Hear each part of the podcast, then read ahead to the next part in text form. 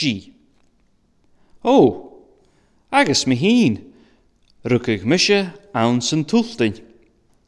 Bi mi coig diog yn bliona.